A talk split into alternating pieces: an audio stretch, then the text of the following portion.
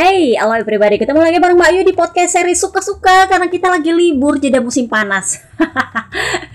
Ini karena orang lagi libur, jadi gosipnya agak-agak kurang. Hampir dua minggu ya sejak terakhir kita podcast. So, gue usahakan ini sependek mungkin, tapi biasanya kalau gue udah nyerocos jadinya panjang. yes lah. Uh, yang pertama kita bahas adalah soal krisis di Honda. Um, ini semacam apa sih kalau gue bilang? Uh, pusat isu yang antara di media apa, di belakang media apa. Jadi gosip berhembus sepo-seponya adalah bahwa Mark Marcus gosipnya itu sedang bersiap untuk menuntut Honda kalau misalnya dia pengen lepas dari Honda lebih cepat tapi dikenakan penalti. Jadi sebenarnya gini, dia itu kan kontraknya kan 4 tahun, berakhir tahun depan 2024. Nah, per tahun itu kontraknya adalah 25 juta euro. Karena tahun depan dia nggak kerja, aka putus kontrak, artinya kan masih tersisa utang 25 juta euro. Nah, sama Honda itu gosipnya karena kemarin kan udah gue bilang dia udah kena SP3. Jadi Pui kan emang udah bilang, Honda nggak akan memaksa siapa pun yang tidak bahagia bekerja bersama mereka untuk tetap bertahan. Jadi semua orang berhak memilih jalan hidupnya. Jadi kalau Mark Marcus mau pergi ya monggo. Tetapi dengan catatan penaltinya ternyata 20 juta euro. Why? Kalau menurut gue sih itu wajar. Kenapa? Lu rusakin motor. Lu merusak image brand dengan jari tengah lo. Jadi kalau gue pikir kerugiannya Honda secara material itu lumayan banyak biaya ngerusakin motor, biaya sponsor selama dia absen balapan. Gua nggak membahas soal performa buruknya ya. Absen balapannya aja sejak 4 tahun kontrak ini itu berapa banyak coba? Jadi potensi kerugian sponsor sejak dia absen mulu balapan itu lumayan banyak. Jadi ada kerugian sponsor di sana, ditambah lagi kerugian brand image gara-gara jari tengahnya. Kalau gue jadi Honda jelas gue akan menuntut. Jadi kerugian imaterialnya itu lumayan banyak. Makanya Honda berencana untuk meminta penalti 20 juta euro. Ya sebenarnya nggak apa-apa sih karena itu kan cuma 80% dari nilai kontrak dia, bener? Tetapi Mark Marcus dengan manajer barunya ini, gua nggak tahu ini yang bawa dia agak kurang beruntung ini apakah cewek barunya, apakah manajernya, gua nggak ngerti. Tetapi nampaknya Mark Marcus itu nggak mau bayar penalti terutama karena dia baru-baru ini membeli villa di Madrid senilai 10 juta euro. Kalau kalian lihat postingannya dia Alex Marquez lagi pakai handuk, nah itu villa barunya tuh di kolam renang. Harganya 10 juta euro. Jadi dia baru habis beli villa, dia mau bayar penalti pula kalau misalnya dia mau pindah kan, itu beda cerita. Nah, Mark Marcus itu sudah menunjuk gosipnya sebuah firma hukum yang lumayan terkenal karena mereka bukan cuma punya cabang di Spanyol tapi juga di Portugal, Argentina, pokoknya negara-negara Latin untuk bersiap menuntut Honda in case kalau dia mau lepas tapi kena penalti. Jadi mau dituntut Honda ini secara pidana bahwa Honda berusaha dalam tanda kutip membunuh dia. Mencelakai dengan sengaja. Jadi akan dituntut secara pidana. Gue nggak ngerti kenapa cerita karena logikanya adalah dia kan crash dia sendiri yang mau crash. Kenapa? Karena alasan dia kan selalu gue mau cari limit, gue mau cari limit. Kecuali kalau dia bilang perusahaan yang maksa gue, ya beda cerita. Kan selama ini dia biasanya bilang gue mau cari limit doang. Atau karena dia terlalu berambisi untuk berada di depan, sementara motornya memang nggak bisa. Berada udah bilang, sabar, butuh waktu. Tapi kan dia nggak mau. Jadi yang maksa siapa? Dia. Tapi ya tetap dia nyalahin Honda itu yang gue bingung mindset dia sejak punya manajer baru agak-agak berubah gue nggak ngerti apakah ini pengaruh manajer barunya apa gimana boh so banyak pihak menuding bahwa ini adalah salahnya Puig Kenapa? Karena mereka menganggap Puig sebagai jembatan antara rider dengan Jepang itu nggak bekerja dengan efektif. Puignya bilangnya kayak gini, inti masalahnya adalah sejak 2020. Menurutnya Puig, ini menurutnya Puig jadi 2020 itu kena COVID, teknisinya itu nggak bisa bolak-balik Jepang. Jadi nggak bisa uh, memberikan data secara langsung untuk gimana caranya bikin motor yang sesuai maunya Mark Marcus. Ditambah dengan Mark Marcus celaka juga di 2020. Oke. Jadi menurutnya Puik itulah sumber masalahnya. Makin ke sini makin ke sini makin makin nggak bagus. Kenapa? Karena Mark Marquez sering absen, sering absen dan pengembangan akhirnya makin amburadul. Kenapa? Karena memang seperti kata Papi Peri Gigi, pusat pengembangan Honda itu hanya Mark Marquez. Begitu Mark Marquez absen, nggak tahu mau ke mana. Takeo Yokoyama berusaha, bukan nggak berusaha, dia berusaha merekrut Paul Espargaro dan segala macam. Tujuannya adalah gimana caranya ini motor tetap bisa berkembang meski Mark Marquez absen atau waktu itu gua udah bilang ada kemungkinan pensiun dini. Jadi memang Honda bukan tanpa pertimbangan untuk merubah secara radikal motor mereka. Itulah kenapa Takaki Nakagami bilang sejak tahun 2022 ketika Takeo Yokoyama disingkirkan di Austria, oke, okay, itu dia bilang DNA-nya motor Honda itu berubah drastis. Kenapa? Karena itu memang Takeo Yokoyama tahun 2022 awal musim dia udah bilang motor kami berubah secara radikal tahun ini. Waktu itu Paul Espargaro masih ada kan? Bukan tanpa alasan karena memang Jepang sejak tahu Mark Marcus ini ada kemungkinan absen enggak absen enggak absen enggak ya mereka memilih untuk gimana caranya kita bikin motor yang siapa pun naik di atas itu bisa bagus. Ala Ducati. Mereka itu patronnya sekarang Ducati. Kenapa? Karena Ducati tidak berpusat pada satu rider. Meskipun, meskipun bisa dibilang contohnya itu adalah Peko Banyaya. Tetapi data yang diambil itu tetap dari semua rider. Jadi itu yang dipakai oleh Honda untuk membangun motor 2022 yang dikatakan oleh Takeo Yokoyama, motor kami berubah secara radikal. Nah sejak itu otomatis riding stylenya Mark Marcus sudah gak cocok sama motornya.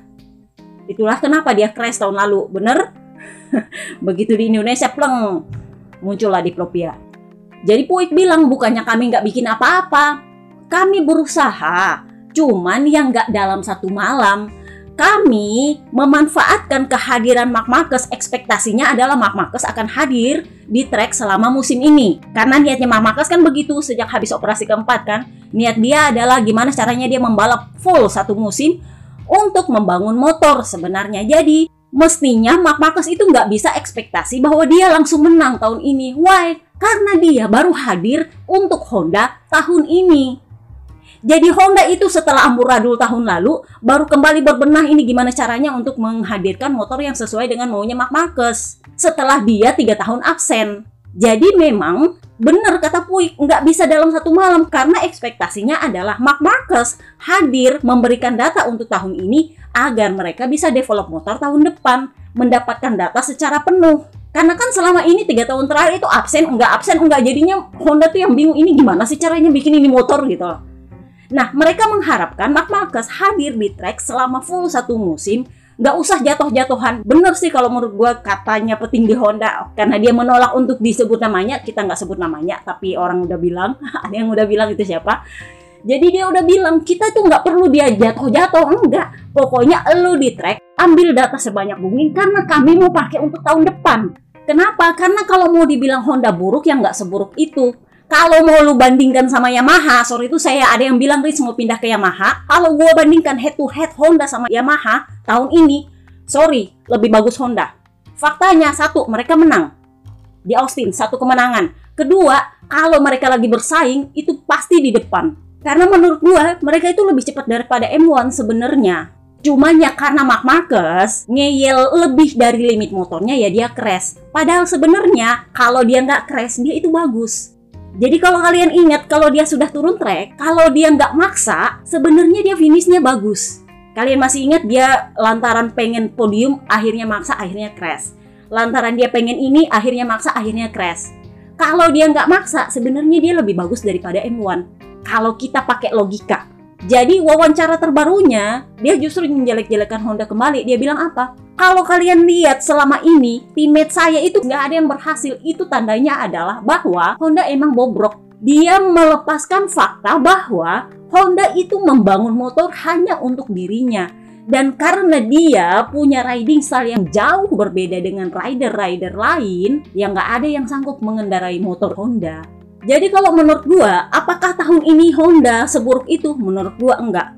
Kalau gua lihat, sorry tuh saya, kalau mereka masih pakai sasis lama, Nakagami masih pakai sasis lama, Papa Lukas masih pakai sasis lama, itu lebih bagus daripada mereka memaksa pakai sasis Kalex.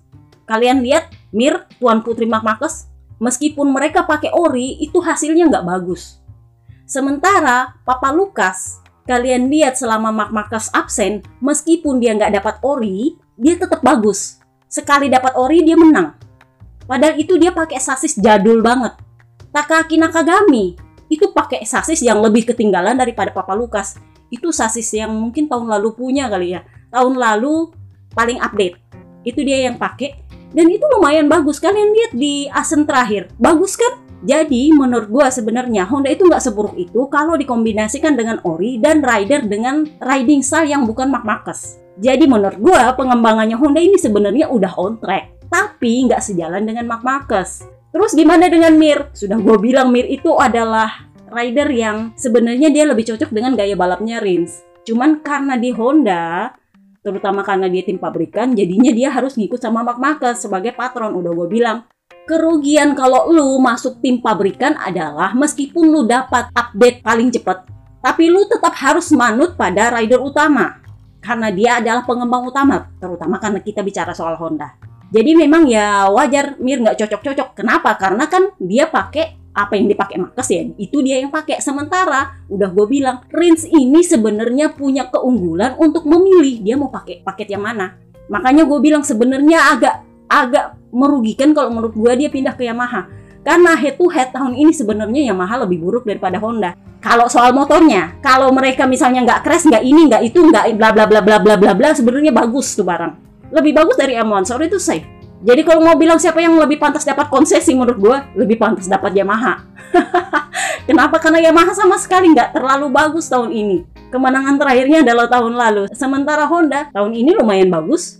Mereka menang. Kalau Marcus nggak pakai crash crash crash memaksa sana sini sebenarnya Honda juga lumayan bagus. Kita bisa lihat dari Nakagami yang bisa dibilang adalah rider yang paling boncos di Honda itu bisa bagus loh di Asen lu bayangin kalau kakak-kakaknya bukan kakak-kakaknya sih rider-rider yang lebih lebih berpengalaman dari dia lebih lebih punya jiwa pemenang dari dia kalau naik motor dengan Nakagami yang seada-adanya motor aja bisa finish di top 10 berarti mestinya yang lain-lainnya bisa di depan cuman karena mereka pada di rumah sakit ya nggak ada tapi gua selalu menjadikan Nakagami itu sebagai patron paling bawahnya Honda kalau Nakagami aja bisa dengan Ori mestinya Honda dengan sasis lama dan ori itu lebih bagus.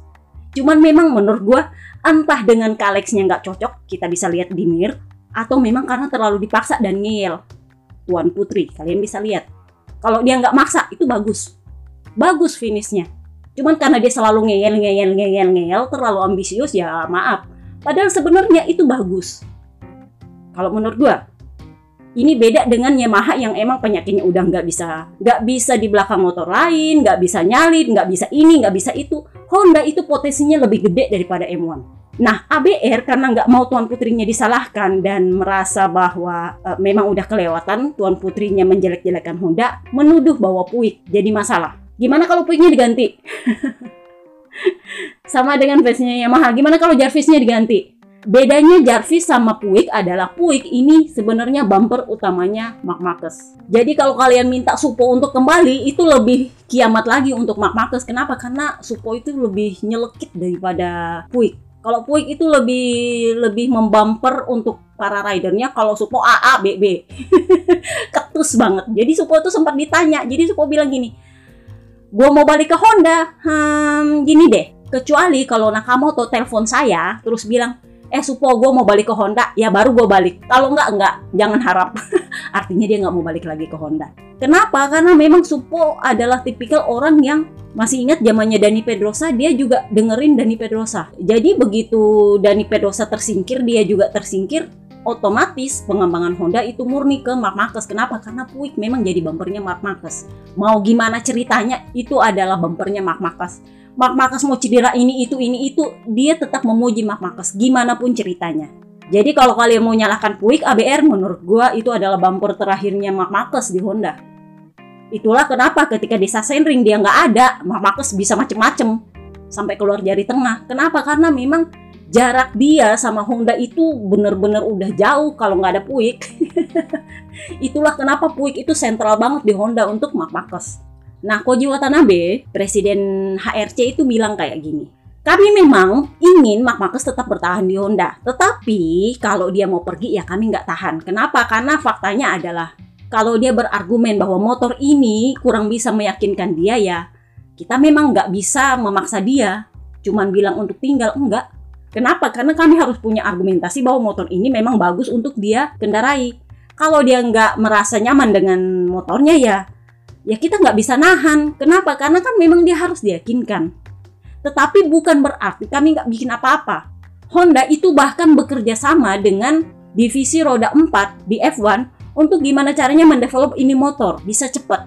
Jadi Watanabe bilang kami sedang menggabungkan segala sesuatunya teknologinya diadopsi dari roda 4 dari F1 ke motornya Honda untuk gimana caranya ini barang bisa lebih bagus ya sasis ya aero ya mesin semuanya. Tetapi itu nggak bisa tahun ini. Banternya adalah tahun depan. Jadi ya terserah Mark Marcus mau bertahan apa enggak apakah dia cukup yakin atau enggak tapi bukan berarti kami nggak ngapa-ngapain Nah, Carlos Espeleta itu memang kekeh untuk kasih mereka konsesi. Uh, dia mengklaim bahwa semua pabrikan sudah setuju untuk gimana caranya semua bersaing. Jadi dikasih ya perubahan aturan konsesi supaya mereka merasa diringankan. Tapi kalau menurut gua sih Honda masih belum pantas dapat konsesi. Kalau Yamaha mungkin iya. Kenapa? Karena memang tahun ini mereka jelek banget. jelek banget. Sorry to say kondisi motornya emang kalau mau dibandingkan Honda mereka itu lelet, lambat dan segala macam. Pokoknya banyaklah penyakitnya. Kalau Honda itu masih lebih mending kalau nggak dipaksa-paksa. Jadi kalau mau dibilang siapa yang lebih layak dapat konsesi, mestinya Yamaha bukan Honda. Tapi karena Honda adalah pusatnya, sebenarnya Yamaha sih nggak pernah ngomong minta konsesi. Coba kalian lihat Papi Perilin Jarvis ada nggak bereaksi sana sih? Nggak ada. Kenapa? Karena mereka tahu sebenarnya itu memalukan. Tapi karena DPRD tingkat pusat sangat fokus kepada tuan putrinya, itulah kenapa Yamaha diseret-seret. Karena Yamaha yang sebenarnya lebih layak mendapat konsesi. Karena Honda sebenarnya nggak perlu dapat konsesi, benar kata Watanabe, cuma perlu waktu. Benar kata Puig, cuma perlu waktu. Benar kata petinggi Honda yang nggak mau disebut namanya padahal orangnya sama. Dia bilang apa? Jangan dipaksa, kita ini adalah musim untuk mengumpulkan data supaya tahun depan itu jadi motornya. Karena tahun lalu kan Mark Marcus nggak ada, jadi nggak dapat data yang bagus. Sekarang mumpung Mark Marcus bersiap untuk membalap satu musim, kumpulinlah dulu data. Nah, ada juga yang menganalisa bahwa Dorna sengaja memaksakan konsesi ini karena Yamaha dan Honda ini adalah uh, fanbase terbesarnya itu di Asia. Kenapa? Karena Eropa kan susah masuk ke Asia, jaraknya, harganya, you know lah ya kalau motor impor. Sementara kalau Jepang itu lebih pendek jalur pemasarannya. Kalau menurut gue ini bukan masalah fans, tapi masalah soal nationality order. Karena gimana caranya supaya ikan hiu mereka yang saat ini itu bisa dapat satu kali aja Jordan supaya paling nggak menyamai rekornya yang Bebe Vale. Kenapa? Karena Peko sudah mulai digadang-gadang nih. sorry itu saya gue rasa gini peristiwa di Mugello dan di Asen ketika fansnya kelompok Italia ini begitu sorry itu saya begitu ikonik kalau menurut gue ya. Lu bayangin itu Bes sampai naik di stage cuma untuk menyapa fansnya begitu juga Peko menyapa fansnya naik di stage jadi memang ini sedikit mengkhawatirkan DPRD tingkat pusat, terutama soal base ketika dia di Asen. Asen itu di luar Italia loh. Kalau sampai di luar Italia ternyata anak-anaknya Valentino Rossi ini masih dicintai, you should be aware. Sementara di Spanyol, lihat aja di Jerez kemarin agak, sorry itu saya nggak terlalu mengexcitedkan. Kemarin itu Mark Marcos mengumumkan bahwa mereka akan mengadakan acara jumpa fans lagi di Barcelona. Motorhome-nya juga disewakan untuk Airbnb kerjasama terus ada charity dan segala macamnya kayak gitu itu adalah upaya untuk menarik penonton Spanyol ke sirkuit Barcelona untuk gimana caranya melihat efeknya, apa efeknya untuk seorang Mark Marquez setelah di Harris kemarin gagal karena dia nggak bisa balapan. Oke, okay? jadi Barcelona adalah sebuah kalau bisa gue bilang ini uh, magic shootnya dia lah untuk melihat seperti apa efeknya dia sebagai seorang ikan hiu. Itulah kenapa Dorna itu memaksakan gimana caranya ini bisa berlaku tahun depan. Padahal semestinya kalaupun mau berlaku tahun depan itu cuma layak untuk Yamaha. Honda nggak perlu.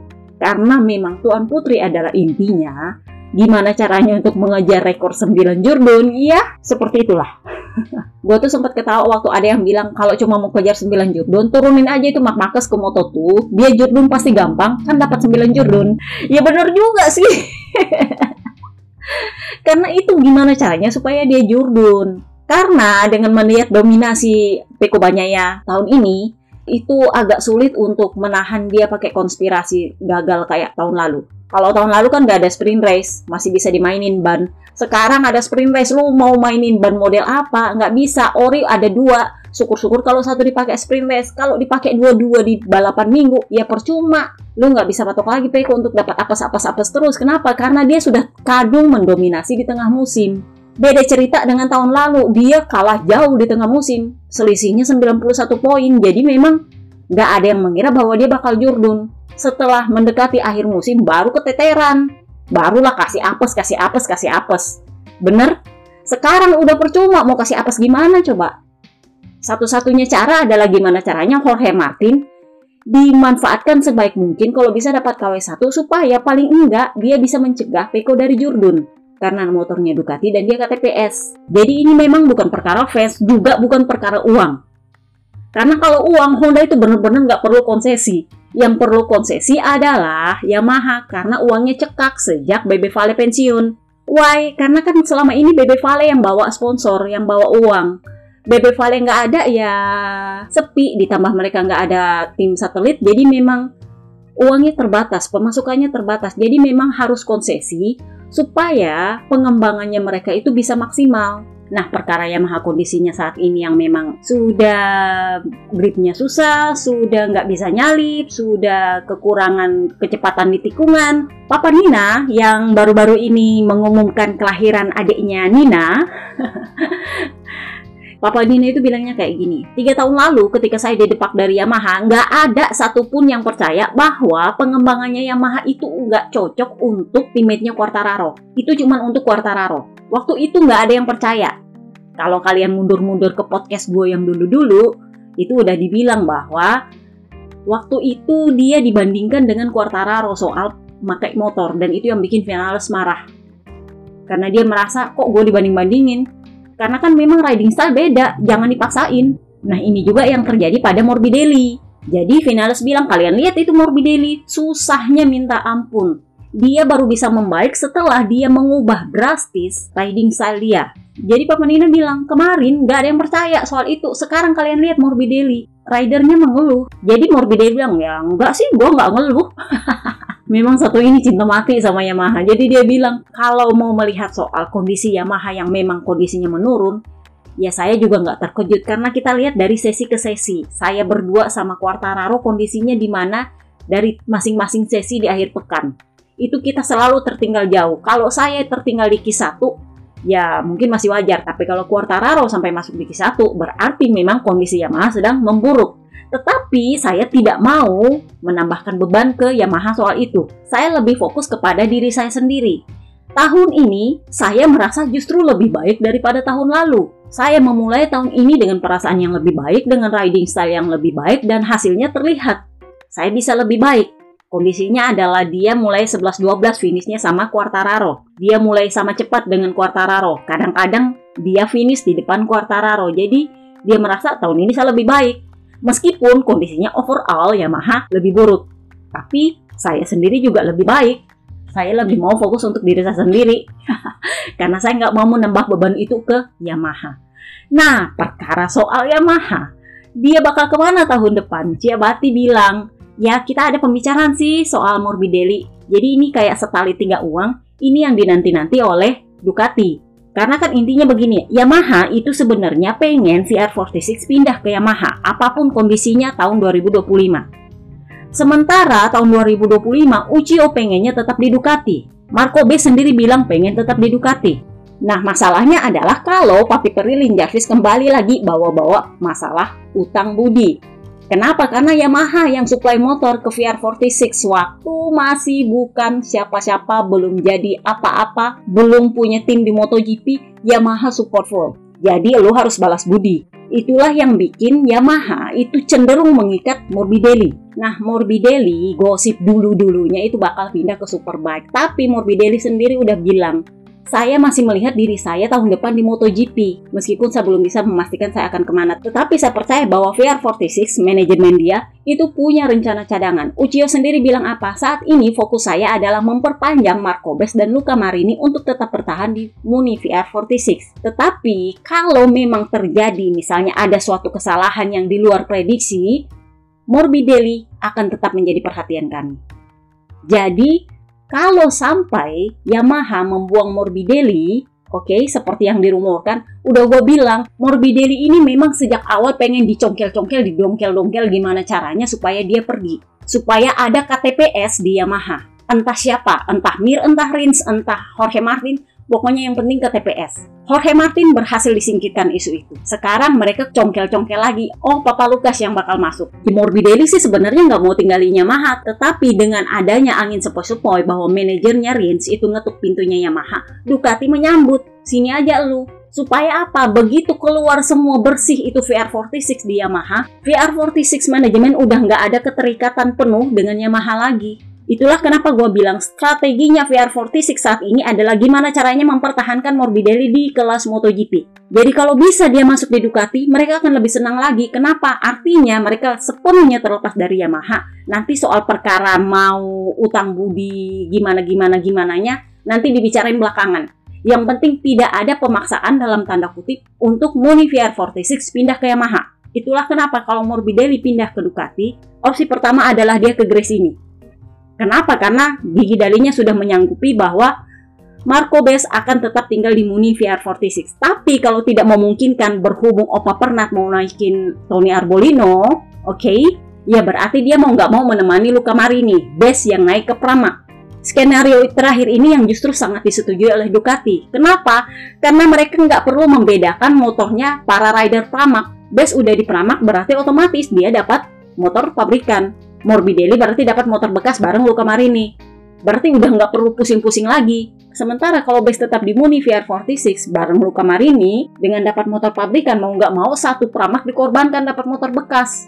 Dan itu nggak mungkin Sarko. Apakah Tony yang bakal ke pramak, apakah Morbidelli yang bakal ke pramak pakai motor bekas? Who knows? Tapi Mbak Sarko kan bagus ya, memang Sarko sebenarnya mau bertahan di MotoGP. Tetapi logikanya kalau Bes mau dapat otomatis motor pabrikan dia harus naik ke Pramac. Lalu Sarko ke mana? Ke Superbike menemani Alvaro Bautista. Kenapa? Karena kan Bautista itu sudah mau pensiun, udah tua.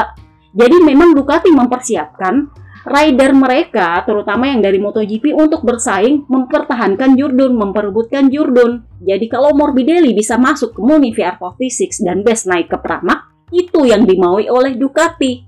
Sih, jadi memang kalau ada yang bilang e, katanya Morbidelli bakal ke Yamaha Superbike menggantikan Toprak. Oh, itu skenario sebelum Mugello malah udah gue bilang.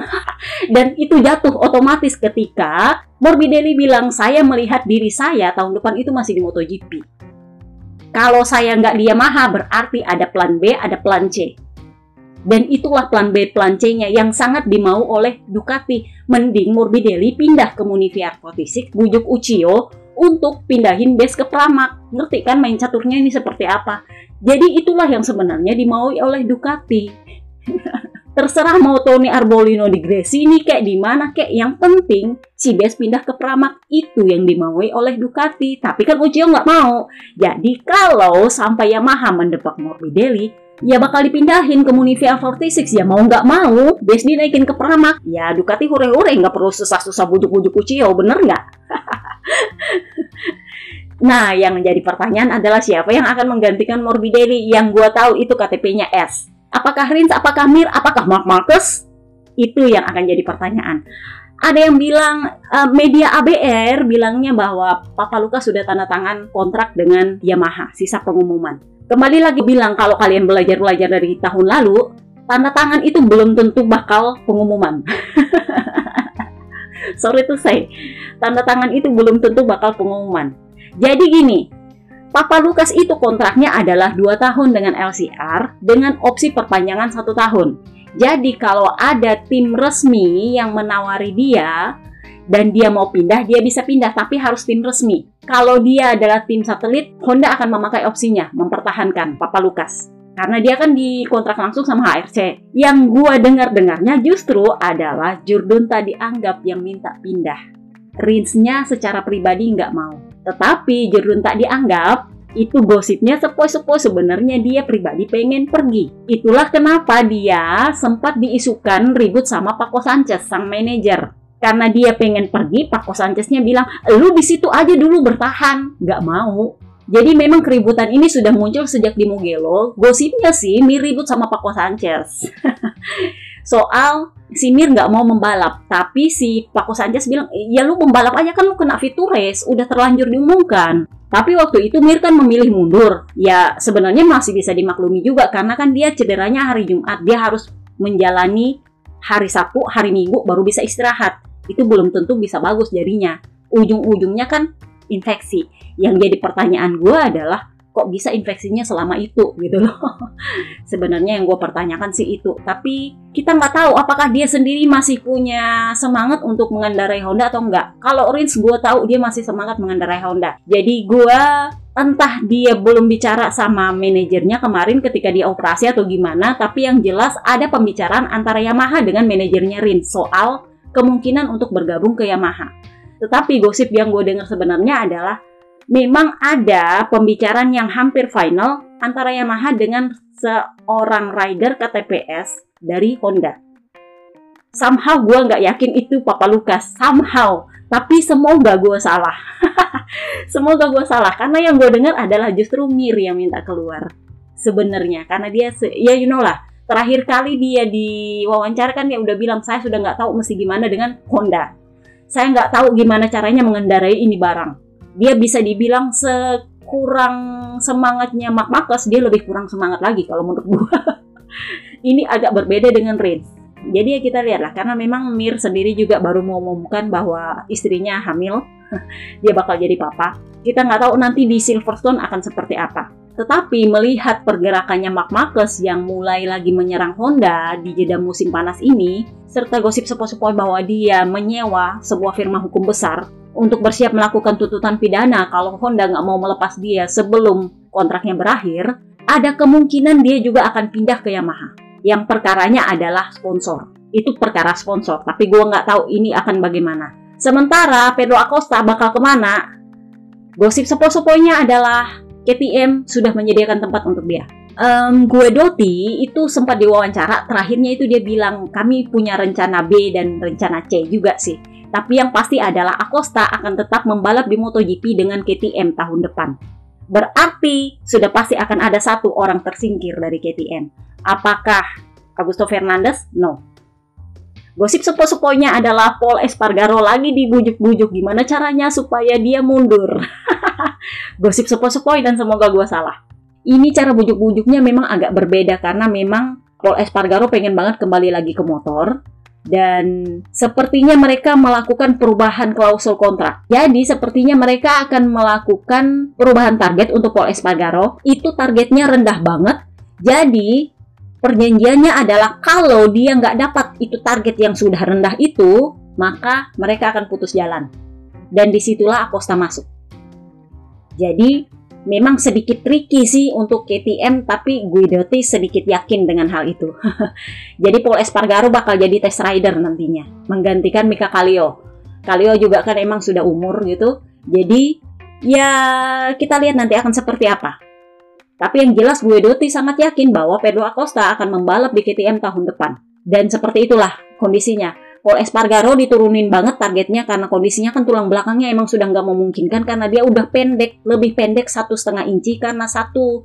Jadi gini, tulang belakangnya itu patah di tiga ruas. Dua ruas itu patah, satu ruas itu retak. Dan retaknya itu yang bikin dia lebih pendek satu setengah inci. Jadi ya you know lah ya kalau ruas tulang belakangnya bule itu kan satu inci satu setengah incian lah. Nah itu yang retak. Makanya sekarang dia kalau lu lihat dia agak bongkok. Kenapa? Karena memang satu tulangnya itu retak. Itulah kenapa dia bilang saya sekarang lebih pendek satu setengah inci. Dan itu memang berbahaya kalau dipaksakan di atas motor. Apalagi dengan kondisi sprint race yang saat ini luar biasa intensnya. KTM juga pasti nggak mau menghadapi tuduhan percobaan pembunuhan seperti yang direncanakan oleh Mark Marquez terhadap Honda. Udah tahu rider cedera tulang belakang masih dipaksa juga untuk balapan yang intens tahun depan itu jelas kurang memungkinkan. Jadi gosip sepo-sepo yang gue dengar, mudah-mudahan gue salah, itu KTM menurunkan target mereka untuk Paul Espargaro. Kalau dia masih nggak dapat target itu, gue nggak tahu due balapan mana gitu tapi kalau dia nggak dapat target itu di balapan tertentu, oke, okay, dia otomatis harus menyerahkan dia punya kontrak tahun depan. Dan itu Acosta masuk. Somehow mereka yakin bahwa Paul Espargaro bahkan nggak bisa dapat itu target. Jadi ya kita lihat nanti perkembangannya Paul Espargaro di atas KTM sampai pada race tertentu itu akan seperti apa kalau dia kembali ke track. Karena KTM juga sedikit takut-takut sih mau maksa dia kembali ke motor. Cuman karena dia kekeh gitu kan sebenarnya KTM bisa nggak sih nggak usah aja. Mereka takut. Soalnya kan ini anak udah patah satu tulang belakangnya. Kalau patah lagi kan jadi perkara gitu loh. Jadi memang uh, kita lihat lah nanti Paul Espargaro akan seperti apa. Gue berharap juga dia baik-baik aja nanti di atas motor gitu. Ciabati somehow sedikit optimis soal KTM. Kenapa? Karena Ciabati bilang KTM itu sudah membajak sekian banyak orang-orangnya Ducati. Jadi ya wajar kalau KTM itu sekarang membaik. Jadi trennya memang cukup bagus dan dia cukup optimis bahwa Acosta pun kalau misalnya bergabung dengan KTM bisa sebaik mungkin lebih baik dari Augusto Fernandes malah. Jadi ya kita lihat aja lah nanti kalau Espargaro akan seperti apa. Mampu nggak dapat target dia untuk musim ini. Yang pasti papa kembar sang kakak itu lagi seneng karena dia dapat hadiah GSX RR tahun 2016 yang dia kendarai di Suzuki itu dikirimin ke dia dan dia tuh senang banget. Gue tuh sampai berpikir kira-kira Papa Lukas dapat nggak ya karena kan dia minta kemarin tuh nggak dikasih sama Suzuki kan kira-kira dia dapat nggak ya gue sempat nanya sih sama si Michi kira-kira Rins dapat nggak dia bilang ya lihat aja nanti akan ada kabarnya kalau memang dikasih Nah, jadi ya seperti itulah gosip-gosip yang ada sejauh ini. Gosip lainnya adalah Circuit Boot India itu resmi menjual tiket mereka. Dia ini mirip-mirip Mandalika sih kalau menurut gua. Sirkuitnya belum kelar dikerjain tapi udah udah jual tiket. jadi menurut gosip sepoi-sepoi mereka sedang kekurangan dana untuk gimana caranya memperbaiki track. Ini agak sedikit beda dengan Mandalika. Mandalika kan dibuatnya dari nol, sementara boot itu sudah ada, sisa diperbaiki. Nah, dana buat memperbaikinya itu yang agak tersendat-sendat. Mereka minta tolong ke pemerintah, pemerintah juga mulai angkat tangan karena you know lah ya standarnya MotoGP agak tinggi. Itulah kenapa mereka jual tiket lebih awal.